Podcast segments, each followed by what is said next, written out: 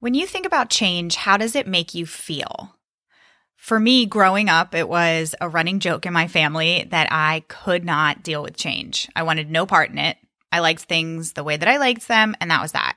And you can imagine how well that went when I was in seventh grade and my parents decided to move. Going to a new school and having to meet new friends in middle school, it was not good.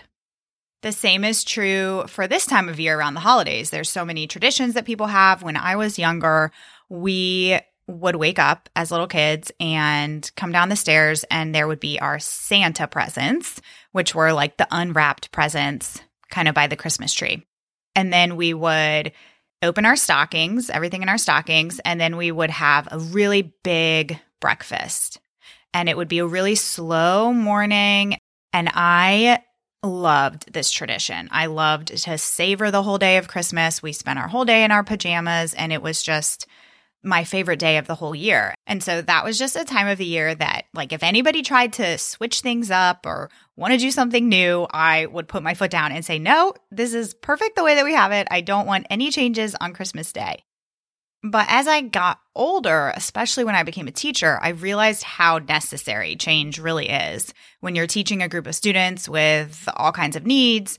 And each year and every group is different from the last. You kind of have to adapt, right? You're constantly pivoting with how you deliver your lessons, what kinds of classroom management you put in place, how you communicate with parents.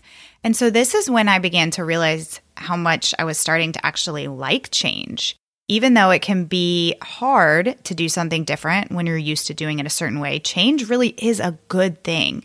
It sparks a new excitement in you. So, what better time of the year to think about changes that you want to make than that December, January timeframe, which is where we are at the time of this recording?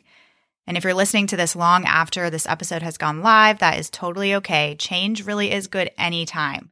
So, to kind of stay on this topic of change, within your podcast, I want to give you some ideas on how you can make changes to your podcast to re energize it for you and your audience.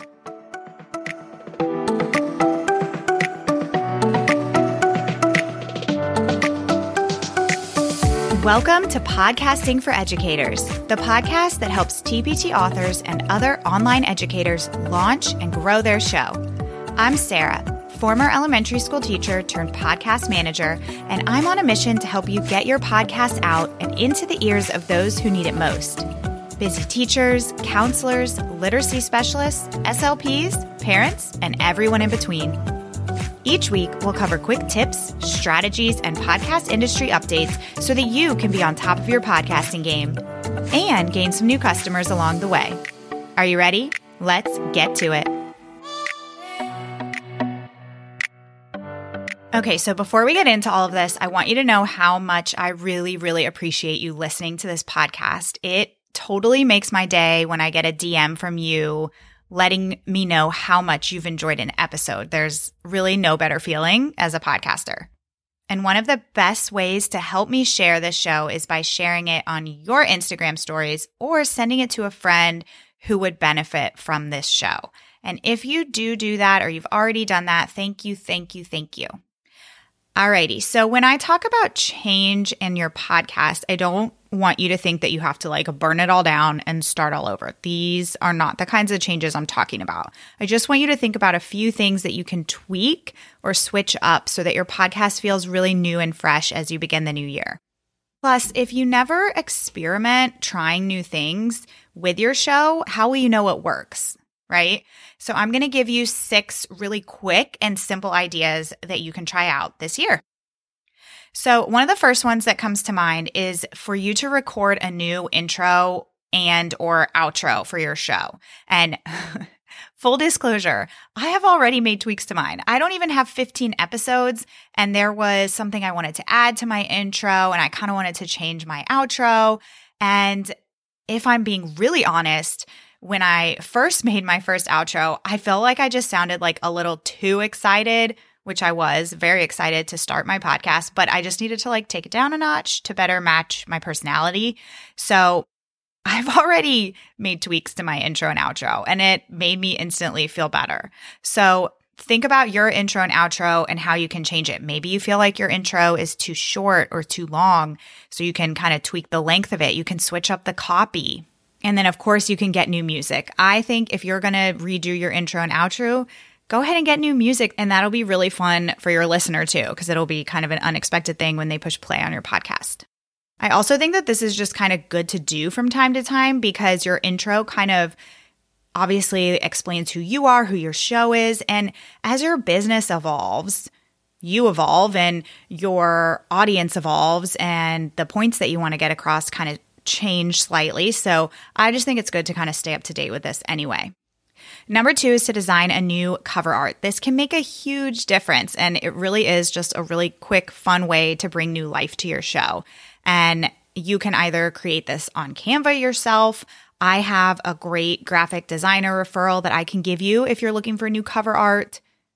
And the best thing is you can change, you can switch out your cover art in your podcast host, and it's pretty much updated on all of the platforms almost instantly. So, this is like a really fun, quick way to switch things up.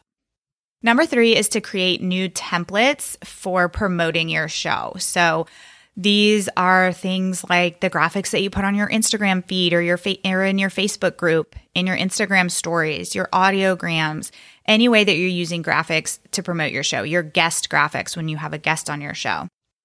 And this is where you can really do a little bit of reflecting. So, think about how you're promoting your show right now.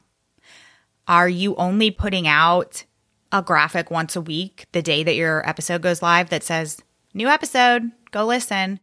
Because this is what a lot of people do. So if you're doing it, it's totally okay. But I want to make a quick note on this because I always hear from people that when their graphics like this go on their social media, they don't get that much engagement. And this is pretty normal across the board. Even if you go and look at Instagram pages for some of like the really, really big, well known podcasters, they don't even get that much engagement on these kinds of posts. Okay. And it's because people are used to seeing it week after week. It doesn't feel exciting to them. It's the same graphic every time. And so that's why you should be doing more than just sticking a graphic on your Instagram feed. So you want to be weaving it into your content in other ways on your stories and on your feed in your Facebook group if you have a Facebook group. And then kind of back to that idea of them not getting as much engagement, that might be the case. However, it still is getting the job done of telling people, hey, I have a new episode out. And that's what it's meant to do, right? Of course, we would love for people to comment on all of these graphics, but chances are they might never be your most popular posts or your posts that get the most engagement. And that's okay. They're still getting the job done of making it clear that when somebody new comes to your Instagram profile and they see graphics that are obviously pointing to the fact that you have a podcast, that's the goal. You don't want people to come onto your Instagram page and have absolutely no idea that you have a podcast. So they do serve their purpose, but what you really need to think about is how can I leverage these posts? How can I make them better? And so one of those ways is thinking about what you're putting in your caption. Are you asking questions that are engaging that people will want to answer? And then think about how you can make them more appealing. So Consider switching up your graphics every single week. So have a big collection that you use. Swap out the colors, swap out the design so that it's fresh to the eye every time that you post each week for every new episode. And then think about other ways that you can talk about your podcast on your Instagram feed. So if your regular posts that you're using right now really aren't doing well and you really want to try something new, then try something new. It doesn't have to be a graphic that says new episode out. You can make a reel for your episodes. You can have a quote from your episode. You can have a video if it's a guest interview, or even if it's just you, you can have a video of you recording that episode. So just kind of changing things up, swapping them out every week so that it's not the same thing over and over can be a good way to make things feel a little bit more fresh. Okay. Number four is to plan for more guests if there's kind of a caveat here because it depends on the way that your show is running. If you're like hard no, I don't want any guests on my show. I just want it to be a solo show, then that's one thing. But if you are, if you started your show with the intention of having guests on maybe like once a month, but you're not really doing that, this is a good time to really make that commitment to plan for having more guests on. This is something that comes up constantly with my clients. They always want to have more guests on but it's just a matter of planning for that and, you know, doing the reach out to the person that you want to come on and scheduling everything. Then kind of the weeks go by and you just, you're recording solo episode after solo episode. And so it's just kind of one of those things that gets lost. So this is a good time to think about who you would like to invite onto your show and maybe how often. So make a commitment. If you want to do once a month, then plan to reach out to a few people every month to make sure that you have enough content to put out one guest interview a month. And then think about maybe some of the guests that you've had on. How could you have maybe different kinds of guests? For example, if you are somebody who serves educators, bring on educators who are in the classroom. Maybe people who have gone through your course or they're part of your membership or they've used your resources and you guys can kind of have a conversation about the strategies that they're using in the classroom and goodness, the struggles that they're dealing with right now in the classroom. There's nothing more relatable to your listeners than bringing people on who are in kind of the same scenario as them, especially if if you can have kind of like a success story of somebody speaking on a challenge that they've had in the classroom and how they have overcome that challenge. Those are always episodes that do really, really well. So that was number four. Number five is to try out a new format. So this is kind of along the same lines. If you have had a solo show up until now, hey, maybe trying guests out would be a good idea. So that's an option. Maybe you have a business bestie that could come on as a co host with you like once a month. How fun would that be? I've also seen people go from like one episode that's maybe 30 to 45 minutes a week to splitting it up into two episodes and doing like shorter episodes twice a week. I've seen people do their normal episode and then do like a five minute Friday episode where it's a really quick, actionable piece of information or story that you want to tell, just something that's really quick to kind of end the week for people.